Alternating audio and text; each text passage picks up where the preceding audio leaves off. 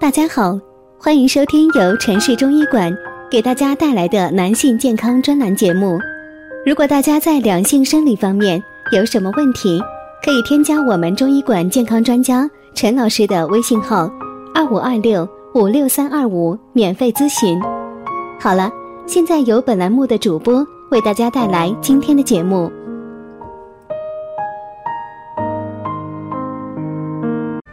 我们这一讲的题目是啊，中医讲熬夜伤肾，晚上睡几个小时为好。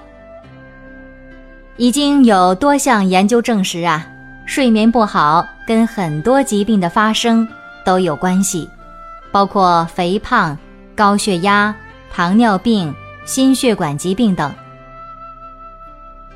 其实啊，我们自己也能感受到这样的变化。如果折腾了一晚上没睡好，第二天会心烦意乱，随便活动一会儿，心脏啊就砰砰直跳，血压也蹭蹭蹭的往上涨。但是呢，您大概不会觉察到，长期睡眠状况不佳，还会影响到自己的肾脏吧？科学家们说，要想保护好肾，就从好睡眠开始。二零一二年，日本的科学家们呢调查了大阪大学六千八百三十四名员工，研究发现呢，相比每晚睡七个小时的人群，那些睡眠时间小于六小时的人群，蛋白尿风险明显增加。二零一六年，肾病领域权威杂志发表的一项研究再次表明。相比每晚睡七至八小时的人，那些每晚睡眠时间不足五六个小时的人呐，蛋白尿发生风险明显增加，并且更一步的提出来，睡眠不足的人肾功能下降速度更快。医学专家用客观的科学数据告诫我们，要想保护好肾。从每晚七至八小时的好睡眠开始。那么有些人就说：“我睡不好该怎么办呀？”首先呢，要从生活方式开始调节。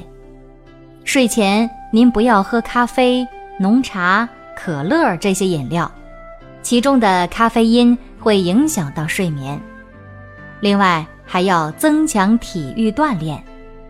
运动是促进睡眠的一剂良药啊。第三，睡前请您务必放下手机，营造一个良好的睡眠环境。那么，对于正在服用激素的肾友，可能会出现亢奋、睡不着的现象。随着激素的减量和自我调整，睡眠会慢慢的好转起来，千万不要着急哈。那么有人问说，我的生活方式已经改善了，也没有什么效果，该怎么办呢？通过生活方式调整之后啊，仍然是有一些严重的焦虑、睡不着的现象，那么就可以寻求心理医生或者是精神科医生的帮助了。医生呢可能会使用一些促进睡眠的药物，比如说劳拉西泮等。这些药物肾病患者是可以用的，但是不建议患者自行购买中成药、安神药来促进睡眠。一二年的时候啊，湖北省武汉中联药业生产的安神补脑丸在香港遭到禁止，因为重金属汞的含量严重超标。另外，朱砂是具有安神的作用。它的主要成分就是硫化汞，而朱砂具有一定的肾毒性，所以说肾病患者需要谨慎对待这些潜在性的肾毒性药物。